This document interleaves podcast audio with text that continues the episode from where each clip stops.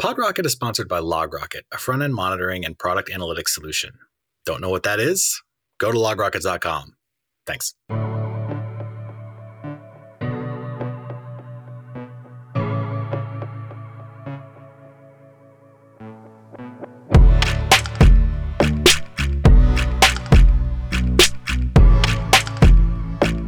Hello, welcome to PodRocket.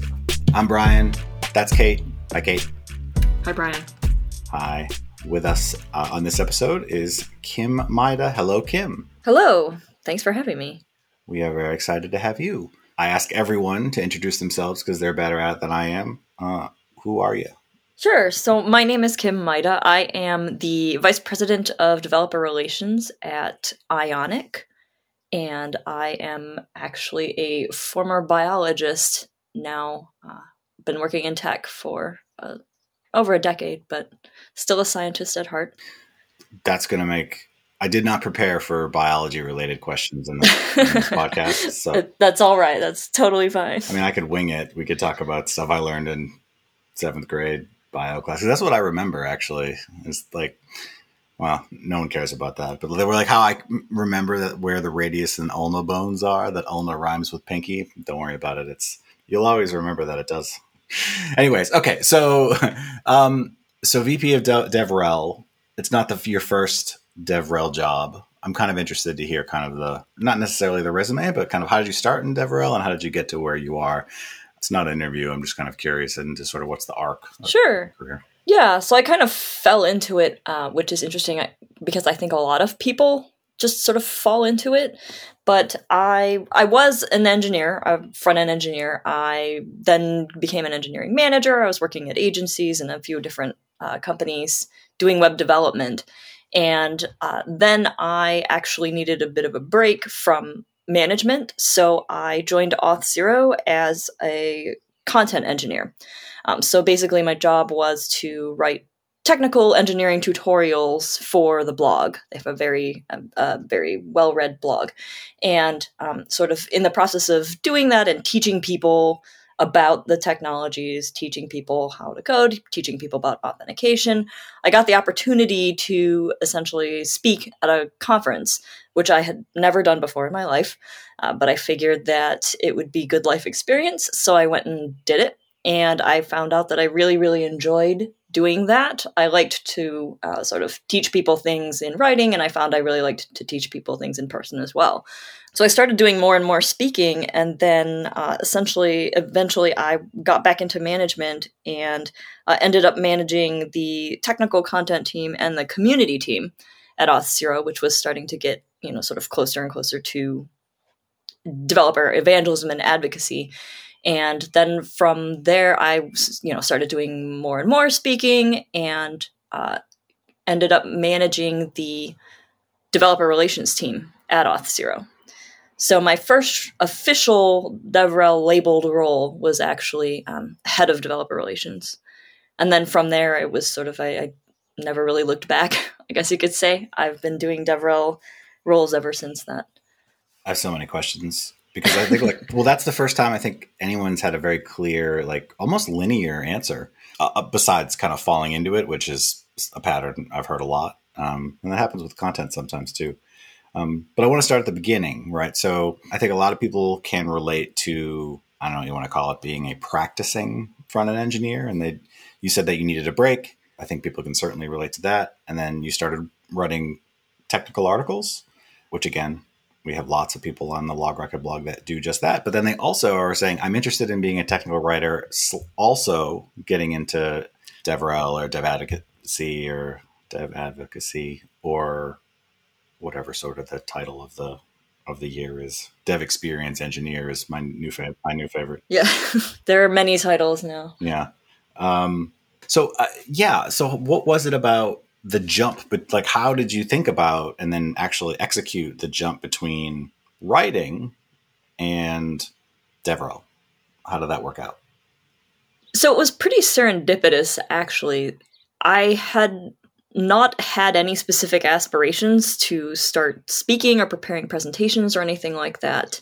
Um, I was used to having a role that was very kind of public facing just because we would interact with folks who read the articles, folks would leave comments and things like that. Um, but what ended up happening was there was somebody else uh, working at the company who was speaking at an event at a conference, and I was also going to go to the conference and help present a workshop. And so that was like sort of the the first step where where I wanted to sort of take the writing thing and and go to in person. And uh, because the person I was running the workshop with was also speaking, it came up where the organizer actually asked, uh, "Would you like to get on stage with him and also speak?"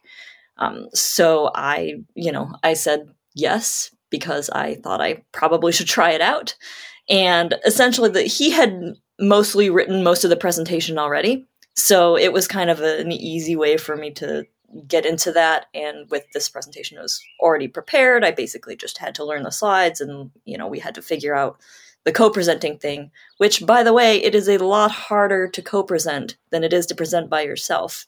Um, it's very sort of there's all this awkward time where you're just kind of standing there while the other person is speaking and uh, i i would definitely err on the side of presenting alone um, for people who are trying to get into it actually because it's harder to do it the other way. Um, but yeah so we did that presentation together and i had sort of in the process of learning his slides and things like that had kind of figured out well this is what you know if i was doing this i would probably you know do it this other way or something like that. Um, and so basically after that i just started to submit cfps to, to conferences and over time i got better at crafting you know a good cfp that would be more likely to be accepted and um, just started speaking and traveling a lot more and discovered i really really liked it.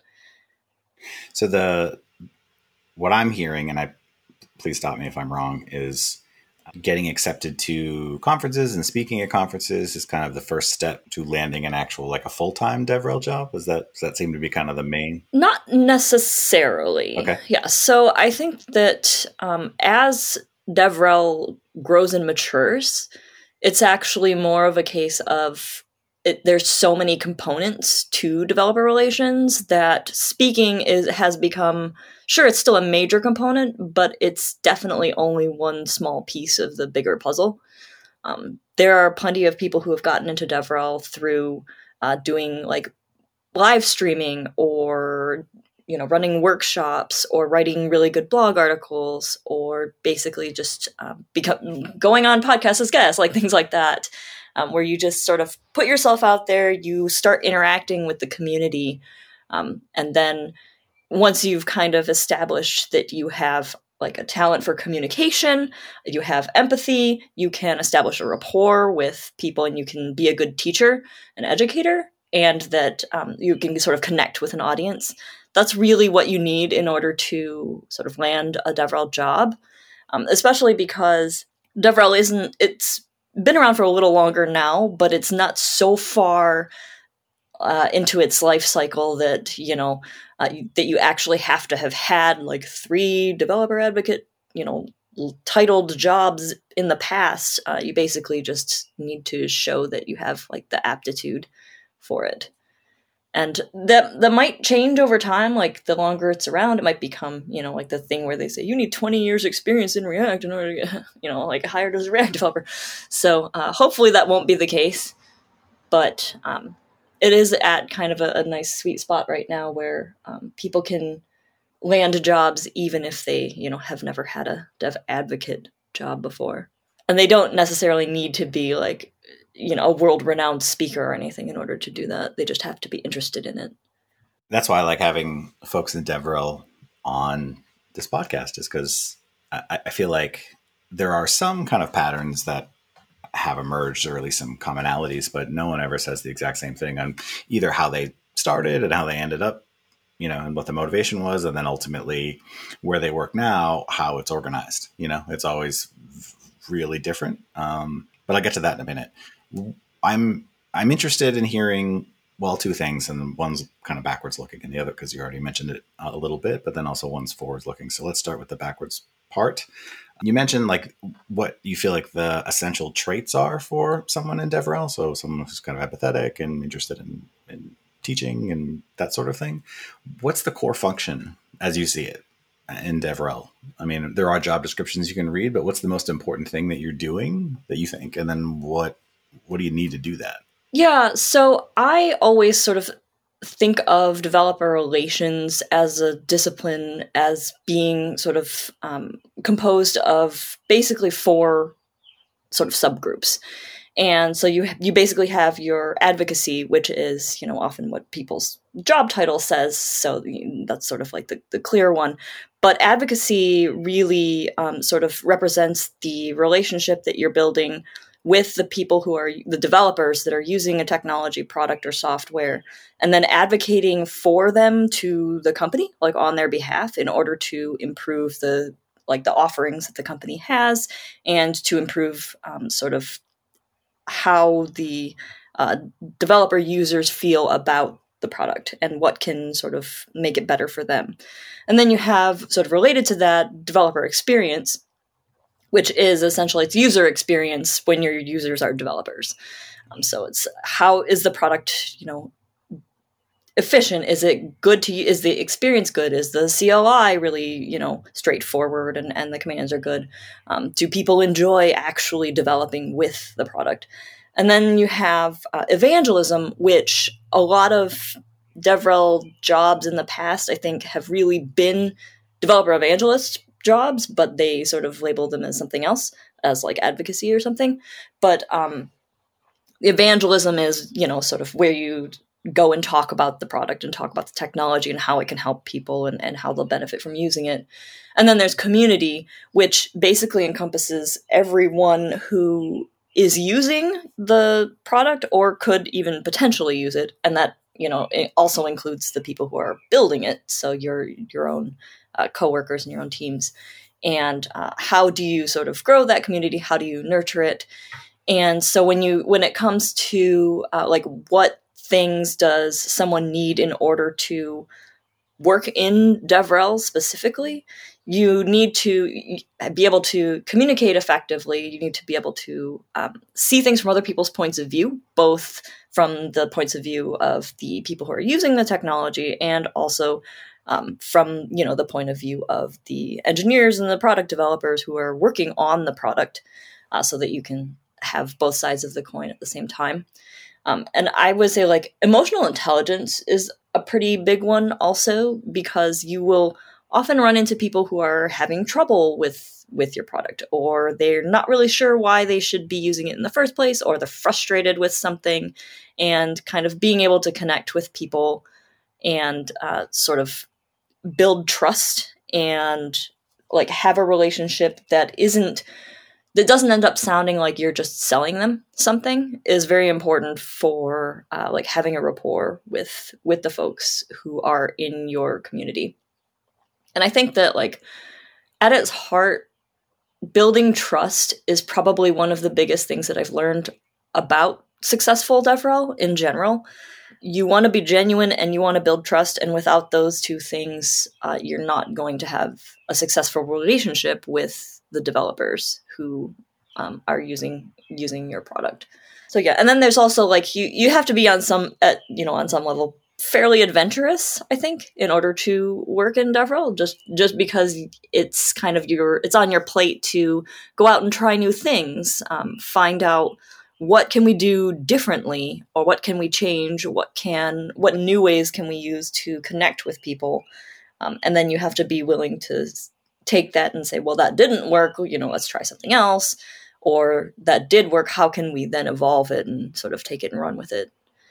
I think the trust component is um, interesting to me. I mean it's obviously it feels intuitive right? Like people aren't going to tell you what they think about the product really if they don't trust you and then they're also not going to take your suggestions. Like I don't really, I'm not sure how effective uh, doing like a formal talk about a product or how a product can help your company. I don't know if that's more or less effective than like the conversations you have in between sessions with people about like oh this is the things that you could do and here's how i would solve that problem but i think the most interesting part is that that trust is not really attached to the company or the brand it's a trust it's uh, attached to you, the person. Yes. So like which so you're i think this is true for almost every dev advocate that i talk to or DevRel person. I get so hard because there's no standard title, and so I never know what to say. Anyways, the like you're building your own brand and doing your own thing, but then you leave, and it's like to another place, and they have to start again, and you don't, and that seems really appealing. I like I like that part. Yeah, I mean, yeah. kind of. so people, you know, people do um, build up their their trust and their reputation in like a specific thing. So then when you do go and, and change companies, you have to sort of make sure your expertise is at a level and your knowledge and, and that trust is built up around the technology that you're representing now. Um, so there is a little bit of, you know, not starting over, of course, but definitely um, you, you know, fall back a bit so that um, because maybe somebody trusted you on a specific topic, but they don't necessarily know that you're now becoming an expert in something else. Could be a different audience too, I guess. Also, right? Like, yeah, that, that makes sense. Yeah, yeah. Okay. And the other thing that you said that I was going to lead to into anyhow, so it was, it's a good transition. Is you mentioned kind of interacting with the with the community, and one really obvious pattern that's that's emerged in these DevRel uh, themed episodes is that communities. Um, well, I guess it's been a big deal for I don't know five years, six years, more than that. Um, but almost everyone's like we're really interested in building a community. Not everyone has a very clear vision of what that means or what that is. I'm interested to hear kind of what you think. like what is what is your Yeah, it is it is kind of tough because it's it's sort of it's not just about um like who's in the community it's also about where is that community? For example like are you trying to build an online community with a forum? Are you trying to build a champions program? Are you trying to um, get github more github contributors involved? Um, are you trying to you know build a community that will give you direct product feedback and things like that? So basically you have to kind of take all of those things and coalesce them into like tangible human beings who you can communicate with. Um, you can have this sort of huge nebulous community that exists, but then if you don't actually interact with them at all, then um, I think that's where a lot of companies are sort of how do we take this community that exists and you know become something where we have a, an actual relationship with them and they're not just people who like our products and use them but they become you know a sort of a, a part of the company's ecosystem in a way that the company is also uh, like giving extra things to to the people who are you know making video courses and writing blog posts and, and sort of championing the the technology.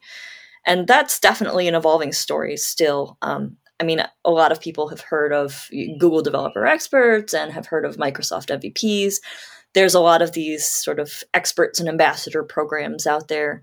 Um, and I spent a lot of time either participating in as a member or building out and running these types of programs.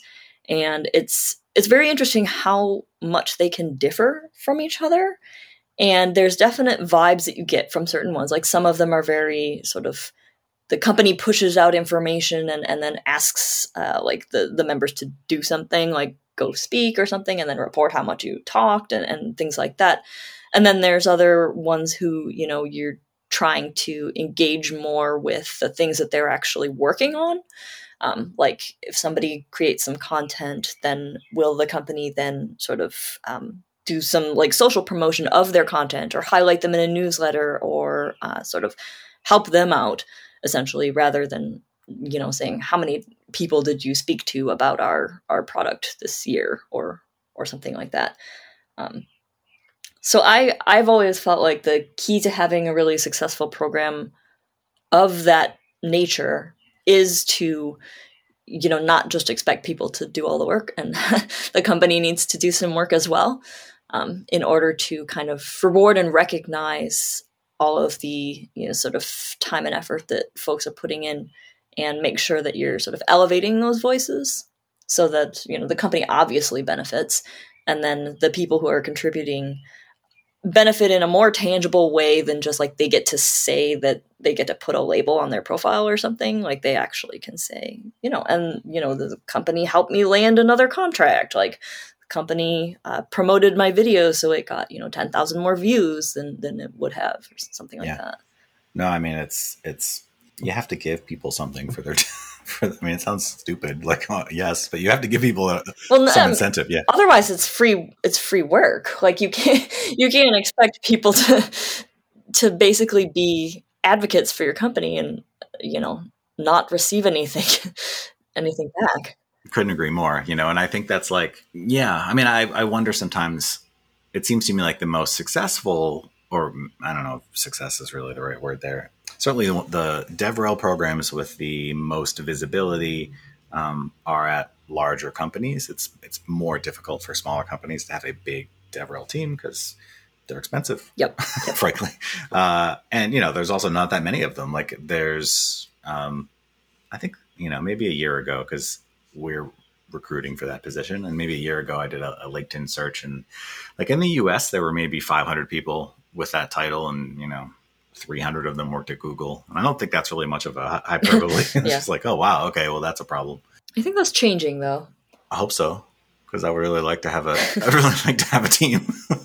um, yeah, I mean, I, so I, I guess where I'm going with this is like, do you think it's possible for for the a smaller company to have a, a, an effective DevRel program? And if so, like, what is the most important thing they should focus on? Like, if it's a community, if it's an online community, or is it uh, help?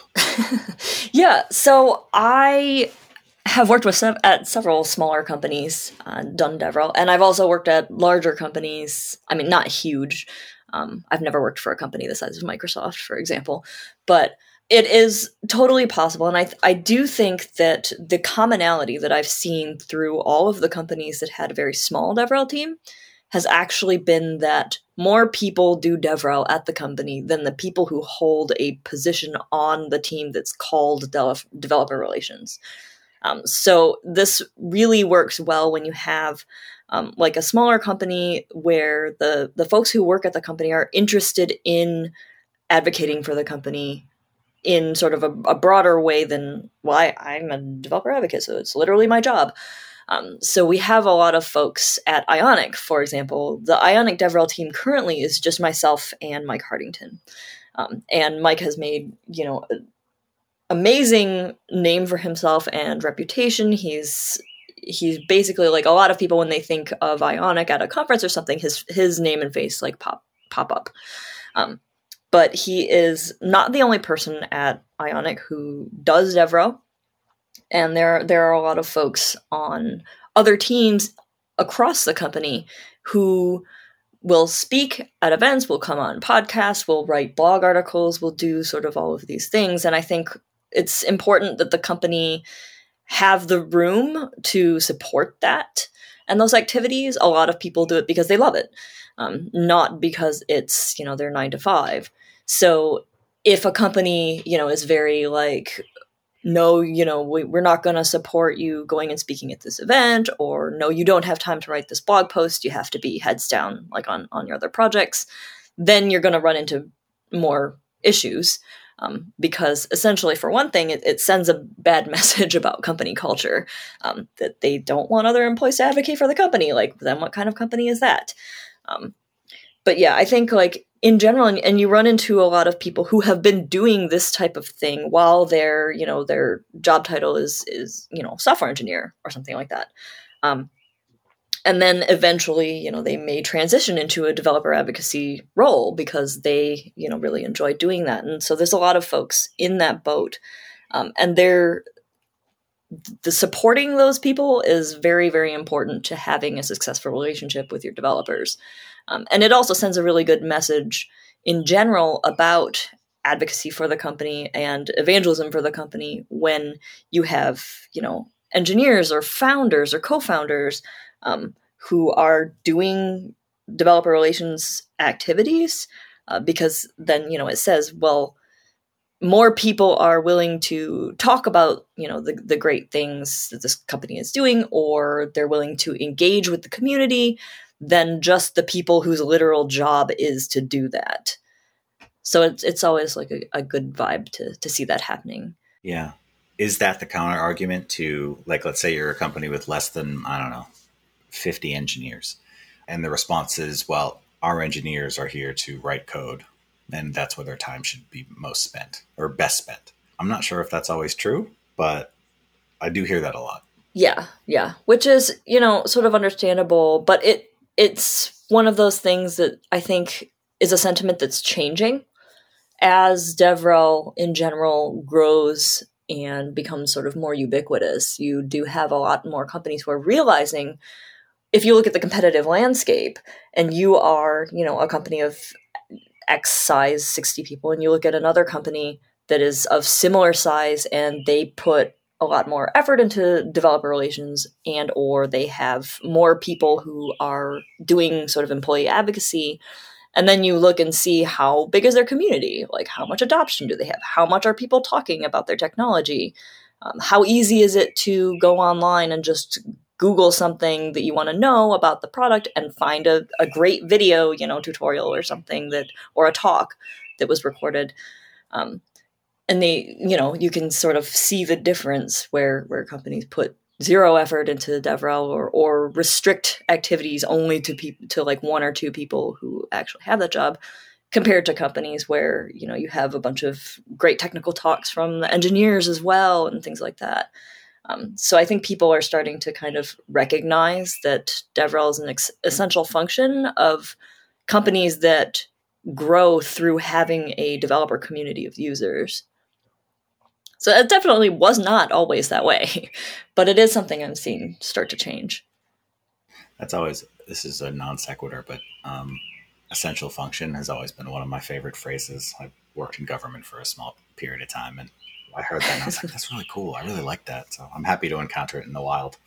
Um, okay, so my last question, at least about that aspect, um, is um, when I am talking to someone about, you know, potentially um, working in a in a DevRel role here, I almost always hear uh, the question um, two things: Do I have to travel, or do I get to like? And, and each people, each person has their own um, opinion, right, on whether or not that's good or bad. But then also they're asking, um, will I be writing code regularly? And I have taken the stance that yes, I'm not sure how you would stay current if you don't, but I also don't know if I'm right. Do you think I'm right? is that something that um, you have to do? And then, because I also don't know how it would work, because it, it would be difficult, I believe, to add like to write in production if you were kind of jumping in and out of teams. So that leaves like uh, growth engineering and kind of other stuff on the on the periphery of, I guess, the product stuff. Yeah. So it depends. it definitely depends. It depends on the company. It depends on the company structure, and it also depends on how much um, the individual is able to kind of advocate for the type of thing that they specifically are most interested in. In general, at like a highly technical company, the developer advocates would write code. Often it could be uh, like demo and sample style code but um, some companies do actual rotations through um, where their uh, folks who work on DevRel actually do product engineering. Uh, I think Netlify is a good example of this. Uh, they have a developer experience team, and um, the the folks on the team basically rotate into product development because this, I think the sentiment you know around that is how are you going to be well informed on the technical aspects of a product if you aren't building either the product itself or building actively with the product. And uh, like in my specific experience, being a developer advocate, um, speaking at technical conferences has involved a lot, writing a lot of code. It starts to sort of fade away a little bit as you get into sort of leadership and management of DevRel team because your your focus becomes sort of more strategic, um, depending on how much room you have to do individual contributor style work. But um, in general, I think it's not that difficult to find opportunities to write code, particularly if you're doing highly technical talks with demos and things like that. You're going to have to write code in order to, to create that. Um, but there's also a lot more than just like speaking at a conference. So like if you give a workshop, then you will probably build an application with your, you know, in your workshop. And so you will be building that whole thing out and then you'll be teaching everybody else how to do it. And then similarly for if you're writing technical blog tutorials um, as part of DevRel, or if you're live streaming, you can live stream how to build, you know, with uh, we just released Capacitor 3, for example, uh, at Ionic, and um, did a live stream on how to build something with Capacitor 3. So there's there's definitely a lot of opportunities to still be like active with coding. I've also heard of um, places and, and people who have, you know, are developer advocates, but they don't write any code or don't even have a background as a developer, which in my personal experience has not been the case at the companies that I've worked at. Um, so I'm, there is some level of interest from me in finding out like how how companies with that type of structure uh, get really comfortable with sort of doing that. Um, but overwhelmingly, I've seen they, the dev advocates still write code, and I I, I think that's why I th- I mean someone came out in a a while ago in an, uh, an interview and just straight up told me like the reason that we, I guess that person felt empowered to speak for the entire DevRel community. We, uh, the reason we like developer experience engineers is it lets the world know that we're actual engineers and we want that cred. And I was like, okay, that makes sense, I guess. But then what does that do for those people that you just mentioned who maybe don't have experience or an interest um, in writing code? Will they be successful? Um, I don't know. Does it, is it still, is it? Yeah. And I think they, they definitely can still be successful and there's, um, but maybe not doing the exact same things that um, somebody who, you know, is an experienced engineer would do. There's a lot of, um, DevRel roles in community growth. There's a lot of DevRel roles around um, program management and things like that, which are very fun, very compelling, um, but don't actually involve writing code. So if you want to talk about like standing up on a stage and giving a technical demo, well, you know, that's different. Um, but there's you know a lot of a lot of other things that are involved with DevRel besides like specifically writing code examples. Yeah. That particular persona of DevRel person, the engineering, the engineer part, uh, would strongly prefer to report into engineering or product and um, gets immediately bummed out if you mention that it's possible to report into marketing. It's like the worst thing that could ever happen. And so, yeah, maybe there's some other. Which has so that that has always kind of interested me because there was definitely a point in my career where I was, you know, I've always reported to marketing um, in every DevRel role that I have had, and uh, they've all been highly technical. So I felt like initially at one point in my career, probably early on, I was like, oh, I'd really, really rather report to engineering. I'd really, really rather report to product. But then in practice, it didn't really make a significant difference that I was reporting to marketing because I was still working with engineering and product. So it was it was sort of about how is the structure of the community? Um, like, are you you know interacting heavily with engineering and product? Are you do you have touch points with them, or are you just you know only trying to talk about marketing? But I don't. I also don't want to like belittle marketing because marketing is actually a great area to for DevRel to report to.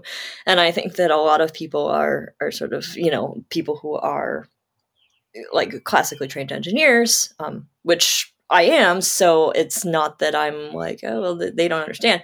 I, I was, you know, the person who who wanted to report to, to a different segment at one time. Um, but marketing to developers is is an art in and of itself. Um, and I think that understanding that nuance is actually a pretty significant part of understanding successful developer relations. Yeah, you're telling us, Kim. I mean, both, both, Kate and I are just like frantically nodding our heads, like, "Yeah, that's yeah. true." yeah, um, yeah, I mean, it is. It, it, like even it's funny, like even um, in content, uh, content is for sure marketing. It's it's inbound marketing, and and even most content, no, fifty percent, let's say, uh, we get a little squeamish when um, when someone calls us a marketer. like, eh, I'm not, I'm not, I'm not mm-hmm. like, I'm not the one that's serving you ads. You know, like that's and so you know, occasionally it's funny. Like occasionally, let's say that um, a, a LogRocket article makes it somewhere, makes it to Hacker News, and it, it, gets on the front page. And every now and then, I'll get someone who, or many people that will tell me that you know this is this is blatant inbound marketing. Like, yes, that is exactly what it is. yes, that, that that's is, our job. That is correct. yeah, yeah. I, I, think we're doing it well if we're in front of you. But yes, that's so. Yeah, I mean, it is. But I also, I, I don't know. I mean, I'm, I think we probably are aligned here that I strongly prefer creating content um, and I guess marketing to the technically minded. It's so much easier to to understand. Like this is what they want, which is things that are useful. um, and, yeah, exactly. You know, and, and exactly. this is like the utility. There's um, if you make a mistake, they'll tell you, and that's great because otherwise, you know, you could just. It's just very simple to me. Um, and occasionally you get someone who yells at you, and that's fine. Like it's like it's the internet. I don't get that worked up. Yeah, I think I think so. Working in marketing, you know, my entire DevRel career, I've always worked in marketing. It's it's highly enjoyable to to do marketing at a technical company um, because your audience is developers and they coming from a background as a developer they want what i want so it's not it's not like i had to learn an, an entirely different new skill set in order to work in the marketing department instead of in the engineering department. Um, it was actually very natural because I know that from being a developer, that developers want their work to go smoothly. They want to be efficient, and they want it to be interesting while they're doing it. Um, and they they then want something at the end that they enjoyed making and then are proud of. Um, and had a good time doing it. So when it comes to you know sort of understanding who who you're trying to reach like being an engineer working in marketing to engineers is very natural because you you are the audience so you know what they want and i think a lot of people you know have commonly said oh i don't you know want to report to marketing because devs don't like to be marketed to um, and that's not necessarily true it's it's actually not a truth so um, I know that I'm always looking for things that will make my life easier and better and be fun to use and things like that. And, and that comes often out of, you know, developer marketing. Um, and so it, it may be true that devs are a little more sensitive to like BS. So hence comes the if you are just genuine and you're working on building trust, this is just the thing that's of tantamount importance at, at like an ethical level um, companies that don't build trust and aren't genuine probably you know you don't want anything to do with them anyway. Um, so it's it's like a, a, natural flow for for developer marketing to have those things be sort of core tenets of what you're you're trying to get to. And then you say you know marketing to developers is about is it genuinely useful? Is it helpful? Does it improve life for developers? Does it make their team flow more cohesively? Does it have a great developer user experience and if yes, then they're going to be open to trying it. They're going to be open to building a relationship with the technology or the brand, and they're going to be happy to become practitioners. And I think that that's sort of the the crux of developer marketing in general. Um, and and those things often come pretty naturally to people who have, um, you know, a developer background. So uh, I think it's a little bit of like a it can be a misstep for for folks wanting to go into DevRel to say, "Oh no, I don't, you know, I don't want to work in marketing." It's like, well, no, marketing in many cases is a really great place uh, to do DevRel. Um, and I, you know, not to say that working in product engineering as DevRel wouldn't also be great. It would, um, but I think the the sort of reluctance to be in the marketing org is maybe a little bit misplaced. I, I couldn't have said it any better. Like co-signed. And the one thing I, I the one thing I will say is like, um, you know, the it's just such a, uh, a, a it's a straight line two way street. Like give the people what they want, and what they want is useful stuff. No garbage marketing tricks. You know, like for us, one of the things uh, which is if to me always helped Bazaar, especially in the beginning, was like we would get compliments on the the call to action. You know, the little blurb at the bottom of our post. It's like, hey, we have a product that we're trying to sell and it keeps the lights on. It's the reason we do this. Um, but like that's it. There are no flyovers or pop ins, and it's very obvious where that advertisement is. So you can just choose not to read it if you get to the end. Um, and we get so many compliments on that from from developers. So like, I appreciate you, and I understand that you have to market. I also appreciate that it's not in my face. Um, the other thing, yeah, but then people people also appreciate that they know where to go if they are like then interested in the product. They know where to go. It's not it's not like obscured. Like this isn't marketing, we swear. So you know, so then they have to like figure out how to engage with you. Well, what's funny is that like the I think sometimes. Um, you know, some people, and this is maybe a tangent, but some people think that developers as a group are a kind of this are mythical creatures who are impervious to all marketing and it's and are not interested. And it's like yeah no completely not not true. They're definitely not they're definitely interested. Yeah. I think the difference is is yeah. kind of what you said is the bs part. Like you can you can publish a borderline clickbait title but it has to deliver. It can't actually be garbage, which is like, why would you publish gar- garbage in the first place? Yeah. Um, so yeah, when I think about it, I, I much prefer creating content for developers versus say like marketing to marketers. I, I feel like marketers are are way more um, frustrating to to market to. Like it's it's unclear what they want. They think they could do a better job than you. Maybe I don't respect the products that they're hawking, so that's that's just a me thing. But that's it. I don't expect you to have a response to that. That's just me being spicy on my own podcast. Okay, so okay, so the last thing I want to ask about, um, because you have experience in kind of both of these arenas, and it seems like a question a lot of people have, or a lot of people have a hard time kind of figuring out. What are the key differences between DevRel uh, at an open source company or an open source product and a commercial product? Like, what are the what are the key differences, and how does that work? So this is a really interesting question because there's almost uh, no company that doesn't have some commercial side if they are open source, because otherwise they honestly often don't succeed. So um, I think that Ionic is actually a really good example of this done right, um, where you have open source products. Ionic Framework is open source. Uh, Capacitor JS is open source. Stencil is open source. And these things will be open source free forever. Uh, we'll never sort of surprise people and be like, oh no, we're, we're closed sourcing this now. It's going to become commercial open source and all of this stuff. But what we do do is we have additional features and offerings that are available for larger companies with a lot of money for enterprises that they can add on if they're using the open source and they need a little bit more. Uh, they need to, you know, manage a bunch of CI/CD too or something. They want, you know, automatic updates to, to app stores and things like that.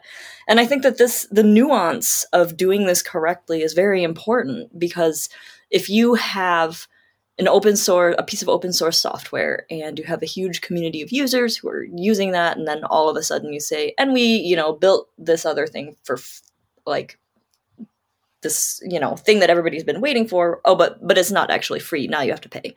Then from the company side that might be what the company kind of feels like they need to do in order to fund the open source because they want to grow the team they need more people to maintain it they want to you know keep it living into the future. Um, but it can make the community very angry right? So so then people you know get extremely upset. So i think the sort of successful model is really to have you know your, your free and open source and then have things that are non-essential in a way that folks who are you know trying it out or folks who are sort of working for themselves or smaller startups like probably don't need it uh, they can they can just manage with the open source. Um, but large enterprises, uh, these companies that do have a lot of money, they want to pay for something so that they can ensure that the open source is not going to go away someday. Um, that they then they're more than happy to you know sort of get a little bit more professional services or get some sort of fancy add-ons or really robust plugins and things like that. And um, that that model tends to work very well. In devrel uh, sort of it's it's an interesting nuanced balance because you have you want to build community among developers at sort of the very top of the funnel where you want adoption. Uh, you want people to learn about the technology and be able to try it out. You want it to be accessible to those people. So um, you know you want to start them with the open source and they might only ever need the open source. They might never touch the enterprise products at all. Um, but then also you want to make sure that folks who do try it out and then love it and then work at enterprise companies are aware that you have you know more things that could really continue to make their lives easier. Um, so it's it's an interesting sort of balance. A lot of companies are, you know, at a point where they've created something open source and then they're thinking, "Oh gosh, now we we really need to make money or like we won't be able to pay for the, for the team to like continue developing the open source." Um, and I think one of the keys, you know, if you're looking for like a, a, position in DevRel where you get to do both, you kind of want to look for a company that's fig- like had a plan from the start. Um, which is is they exist. so it's it's not that people haven't figured this out, um, but it can be very tough to to be a representative of a company if they're in the midst of trying to figure it out and it's already been like quite a while. Um, but yeah, there's you definitely want to like as a representative of DevRel, like be aware of the whole picture. Like you can't come into DevRel and expect oh, DevRel means open source, and then sales is the commercial side. Like I'll never even have to think about that. You do have to think about it um, because you may be at the very top of the funnel, but um, you know things go through the funnel, and there may very well be plenty of opportunities where people come to you at a conference and they say. Um, you know what do you have for for this next step because our company is really at a point where we need something more um, and now you know what what do we do so you want to be cognizant of the whole picture, be able to talk like intelligently about the whole picture, but you're not necessarily, you know, the person going out there and saying everybody should, you know, pay for our commercial products even if you're, you know, a, a single developer building, you know, your first application. Um, like you have to know when when people need it, when it's applicable and, and when it's not yeah, I mean that that little conversation or big whatever that side conversation is um, absolutely more powerful than anything. Like if they engage with a salesperson later on, like your conversation is is no offense to my sales friends, but and I think they'll agree with it. Like it's it's whatever they say doesn't um, matter as much. So I don't think I made a lot of sales. Fortunately, I don't think the salespeople at LogRocket listen to my podcast. So nailed it. Um, cool. Okay, so uh, that was a great answer. I mean, I, I have always wondered that myself. So thank you. It's plug time. What should I mean? You don't have to plug anything. You can plug other people, projects, stuff you're working on. This is your time. Um, I've been trying to write more blog articles uh, on Dev2. So I'm just Dev2 slash Kim Maida with no spaces. Um, I've been trying to find time to write more blog articles about developer relations. Um, I have uh, a couple in there right now, but I have ideas to to write more. So um, if folks are interested in connecting with me too, I'm on Twitter also it's just Twitter slash Kim Maida. I'm I try to be consistent and just use my name so that I can always be found. Awesome. We'll put all those links down in the, in the description and stuff so that um, if you missed it, you can just click them. Okay. Kim, thank you so much. This was a really great for me. I hope you had a nice time. Yeah, I had a great time. Thank you so much for having me on. You're very welcome. It was our pleasure.